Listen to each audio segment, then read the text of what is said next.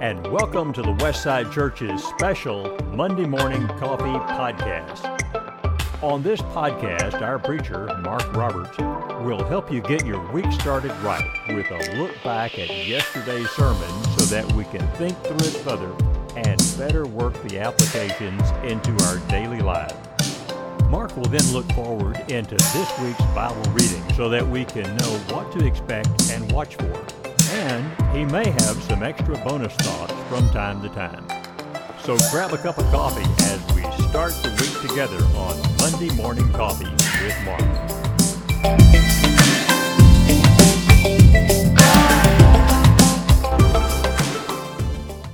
Good morning, good morning. Welcome to the Monday Morning Coffee Podcast for Monday, May the 29th. How about that? It's Memorial Day. All the good things are going as summer gets underway, and we're starting the podcast by talking about yesterday's sermon on repentance, which goes incredibly well with what we're going to read about this week in our daily Bible reading, and it all is wrapped up with a great cup of coffee. So, whether you're listening to this on Monday or whether you took a day off because of the holiday and it's actually Tuesday now, oh, don't get confused about the dates. Don't worry about that too much. Let's just think a little bit about that sermon Sunday from Joel, and then let's get into daily Bible reading. Let's get it all.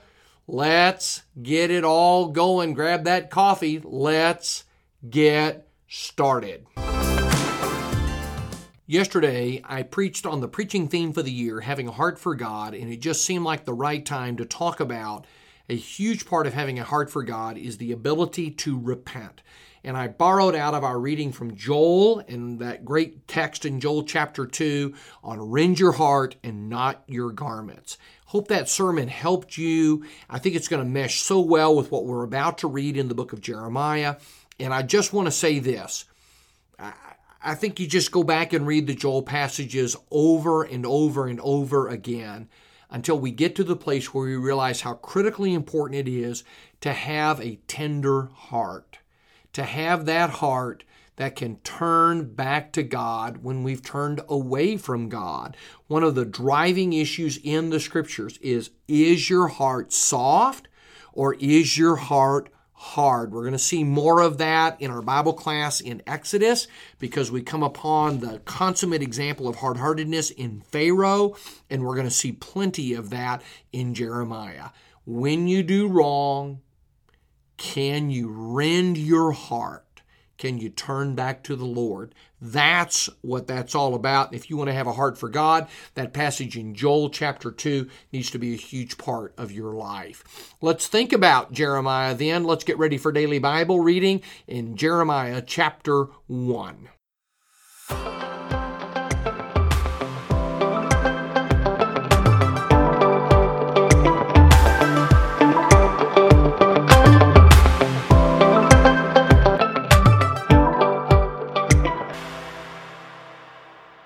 For our daily Bible reading today, we are reading on Monday Jeremiah 1, verses 1 to 10. And this is really where I love the podcast and where you're listening to it pays off because I'm able to give you some background information on Jeremiah. I did not have a slot this month to preach a sermon on how to read Jeremiah or do anything like that. Couldn't work that in. So here we go. The podcast is what's going to give you the information you need to climb into Jeremiah and understand what's going on here, grab onto it with both hands.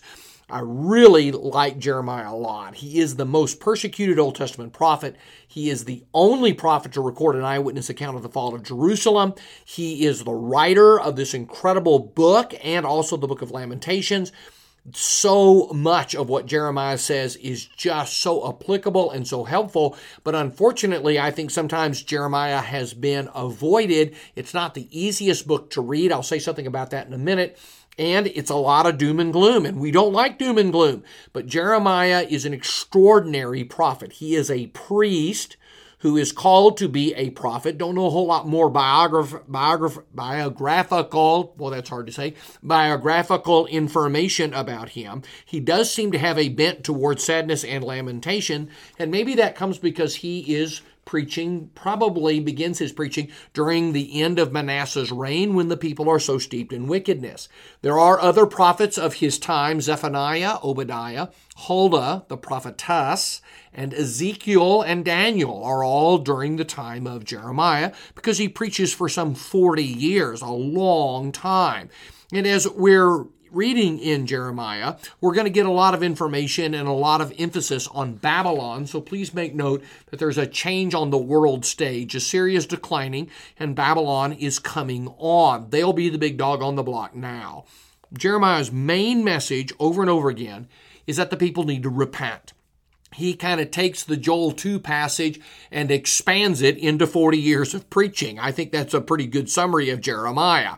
He does talk a lot about how security can only be found in God because as the Babylonian power rises in the east, there's lots of conversation about, hey, could we form an alliance with Assyria? They're diminishing, but maybe that would be enough. Hey, what about Egypt? Could we get Egypt on our side? And Jeremiah says all of that's a mistake. Don't do that. Serve the Lord. Repent. Serve the Lord. So he calls for the people to repent so that God will not bring judgment upon them. Then at some point, Jeremiah shifts his preaching and starts saying, It's too late. Judgment is going to come. We just need to learn the lesson of judgment. And then finally, Jeremiah even has some things to say about how this judgment is for the purpose of restoration.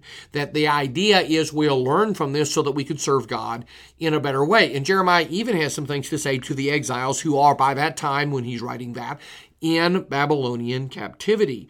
Now, what's the hardest part about reading Jeremiah? I think the hardest part about reading Jeremiah is that it's not in chronological order. And while the beginning of the book is pretty much in chronological order, mostly set during the time of Josiah, after that it really starts to skip around and it gets very, very difficult to keep track of who's king of what, where, and when. And, and are we under direct siege right now or is Babylon still coming? And uh, could we still make an alliance with the Egyptians? Or, oh, wait, they've already demolished the city. It gets very difficult, particularly for Western readers who want to read things in chronological order. It's not in chronological order. Maybe the other difficult thing is that he re- he preaches during the reign of five kings, and four of them have a name that starts with J: Josiah, Jehoahaz, Jehoiakim, and Jehoiachin.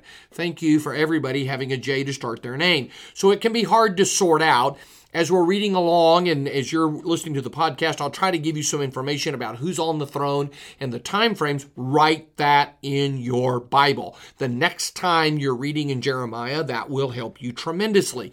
And pay attention to a couple of key words. Listening is a big emphasis in Jeremiah who you listen to, who you hear, the idea of repenting and turning back, returning to God, that's used over a hundred times in the book of Jeremiah.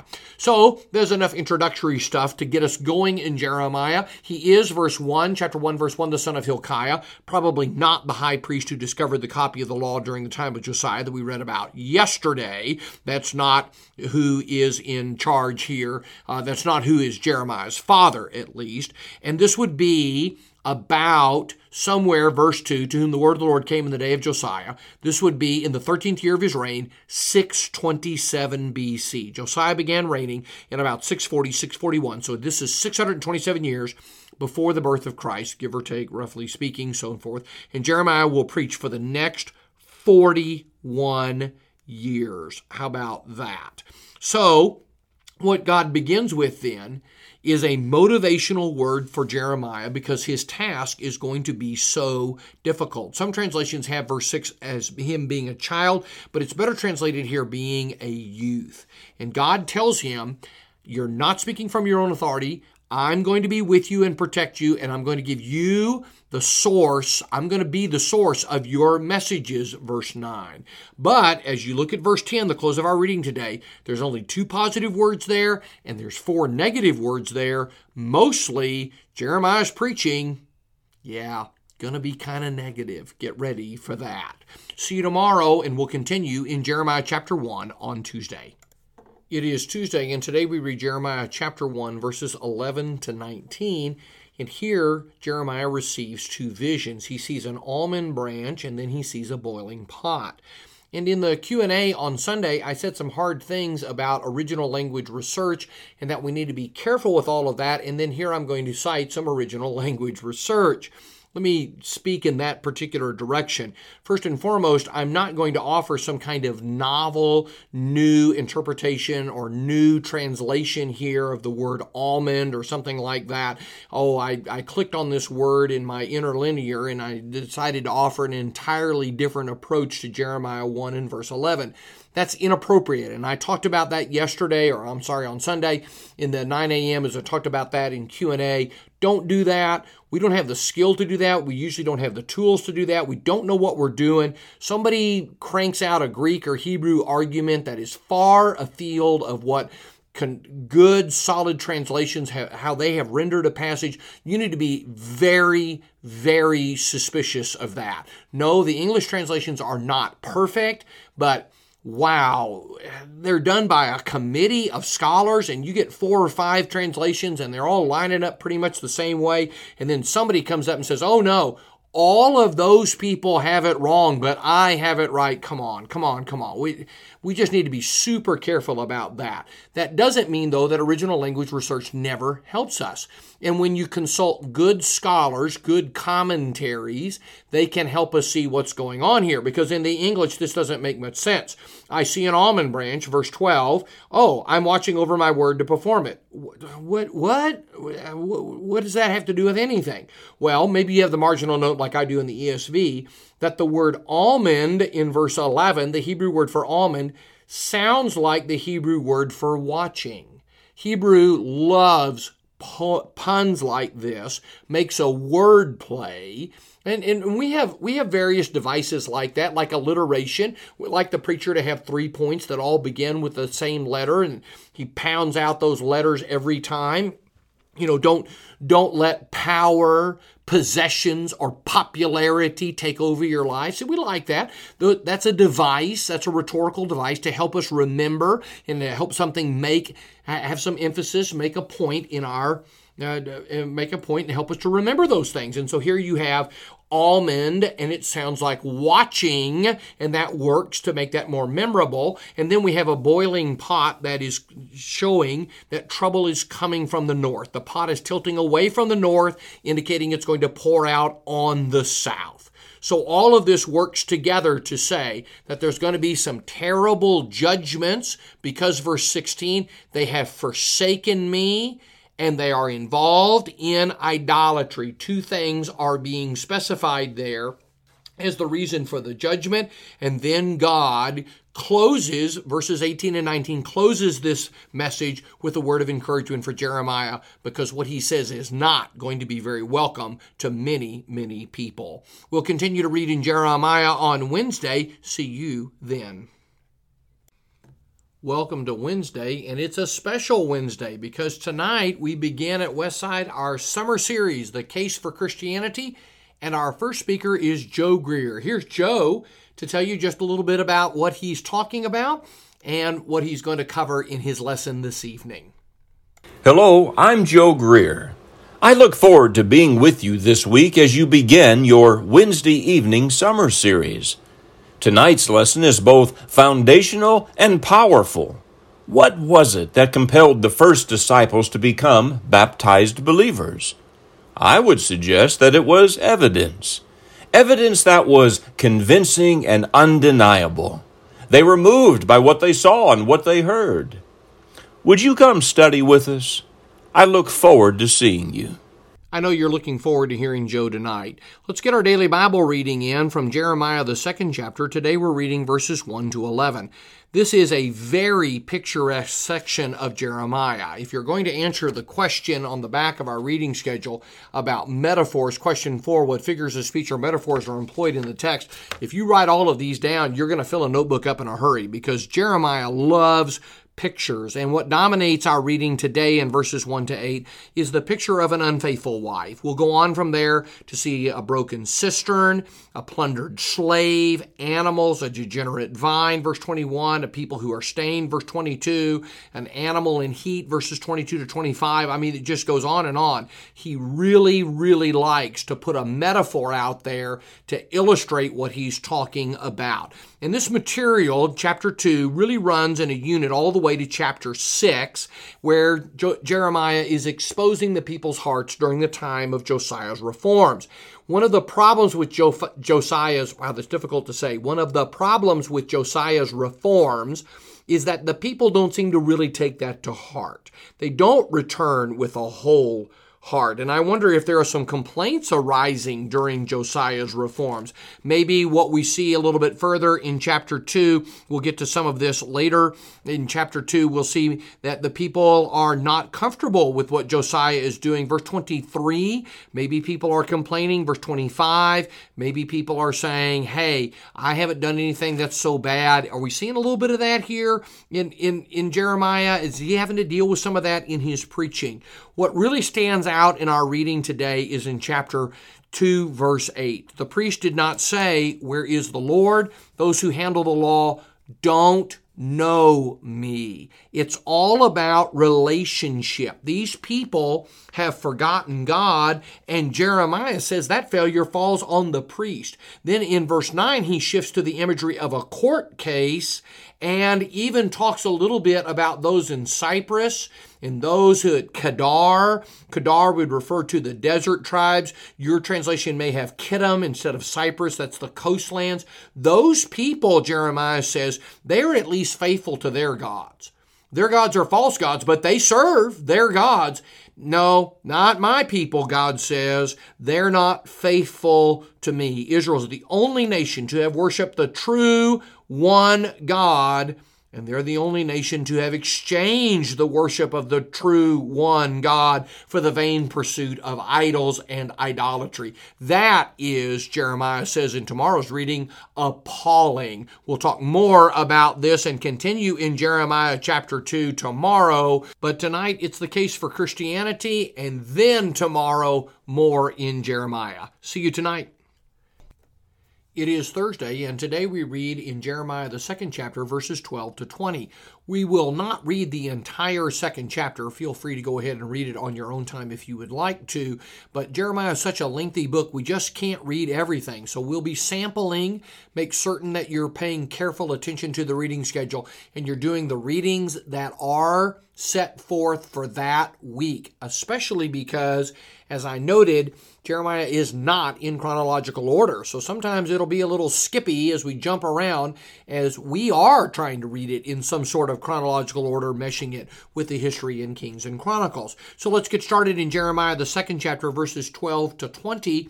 I think verse 13 is the key verse in our reading today. There is the double sin there called out of omission and commission. One scholar said the most reliable and refreshing sources of water in Israel were her natural springs. This water was dependable. Its clear, cool consistency was satisfying. In contrast, the most unreliable source of water is cisterns. Cisterns were large pits dug into the rock and covered with plaster. These pits were used to gather rainwater, and the water would be brackish, and if the rains were below normal, it could run out. Worse yet, if a cistern developed a crack, it would not hold water. To turn from a dependable, pure stream of running water to a broken, brackish cistern was idiotic. Yet this is exactly what Judah did when she turned from God unto idols what an outstanding quotation. That really helps us think about verse 13. And maybe a good application here is to ask, what do people turn from God to serve today that is just a broken cistern? Do you see broken cisterns in your own life?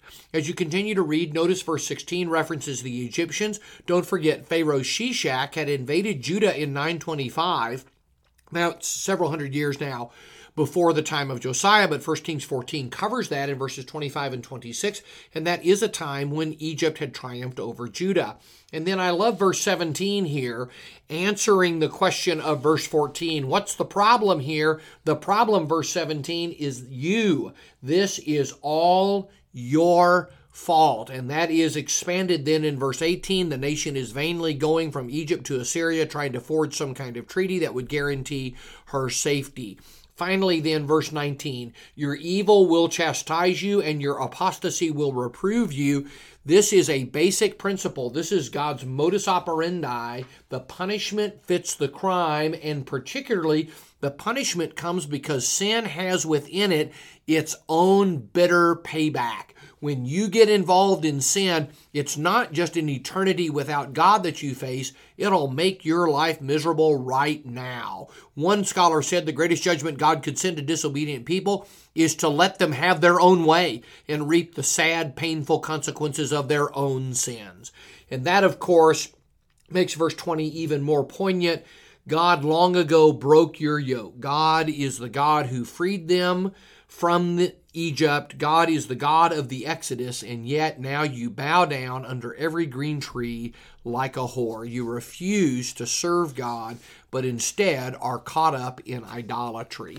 We'll shift out of Jeremiah 2 over to Jeremiah 3 for our reading to end the week on Friday. See you tomorrow. Welcome to Friday, and today we turn our attention to Jeremiah, the third chapter. We'll read verses 1 to 14. The dominant word here is the word turn or return or faithless or backsliding. They're all in the same word family. They're all in the Hebrew, the same form of the word turn or return. So underline that in your Bible and watch for all of that. It begins in chapter 3 and verse 1 with the discussion of how if a man's wife leaves him and they get a divorce, she was prohibited by the law, Deuteronomy chapter 24, from ever being reunited with her first husband. Yet, Judah has left Jehovah and lived as a prostitute with many lovers. These actions are defiling her. And so, what the prophet says here is that God has the right to not take her back. What's Jeremiah getting at? Jeremiah's getting at they need to quit taking God for granted. Remember, God did divorce the northern kingdom. In fact, that will be the point in verses 6 to 11 in our reading today. So don't look around and say, meh, you know, whenever we get around to repenting, whenever we want God, God will certainly take us back. God will forgive us. It's all just good. No, it's not. You're behaving in an offensive and awful way. In fact, one writer commented this material is kind of hard to read. There's lots of polluting the land with your prostitution and with your with your whoredom. You have the forehead of a whore. This probably is a little, yeah, maybe a little PG rated as we're trying to do some reading in our Bible with our family. But one writer said that not only is this offensive, what is offensive is the behavior of the people of God. And that's exactly right. Rather than turning away from this, we need to talk about how God feels when his people turn from him. That's what's going on here, and that's what's important in our reading today. Notice verse 3, there's a fulfillment of where we started the year in Deuteronomy chapter 28, the blessings and the curses. That's being talked about, showers being withheld. In verses 4 and 5, I think this is a real problem during Josiah's reformations. The people cry out to God, but eh, they don't really repent. Because it seems like, as we get into verse 6, the days of King Josiah, that she, the people of God here, the she, she will return to me, God says, verse 7. No, she did not return to me, verse 10, with all of her heart, but in pretense. But in pretense not to get ahead of myself, but when Josiah dies and is buried with great pomp and circumstances, oh my, and then the next king comes up, there's just an immediate return to idolatry. And, and there's a little bit of this, hey, wait, what happened to all that Josiah did? And I think Jeremiah is giving us some insight into this. The people did not return to God with all their heart. Wow. Shades of Joel and the things that Joel says about repentance. So go and proclaim these words. Look to the north, verse 12. Is the north still there? No. God carried them away. God took them away because of their sin. So don't think that we can just sin, sin, sin, and oh, it'll never make any difference. God will always forgive us. No, you need to repent. And the key to repentance, verse 13, is acknowledging guilt and that you rebelled against the Lord. That is what repentance is all about. That's what these people need. And you know what? That's a message we need today as well. On Monday, we continue in the third chapter of Jeremiah. Whew This is some strong preaching, but it is some needed preaching. Well, there you go. That's the podcast for the week. Thank you for listening. You know what I'm going to say here. If you love the Monday Morning Coffee Podcast, we'd love for you to subscribe or follow, and especially to rate and give the podcast a review. That helps more people find the podcast. And of course, the best thing to do is to share the show with someone else. That helps more people read and understand the Bible. Well, until next week, I hope that your Friday is wonderful and that the Lord will be with you today, all day. I'll see you on Monday with a cup of coffee.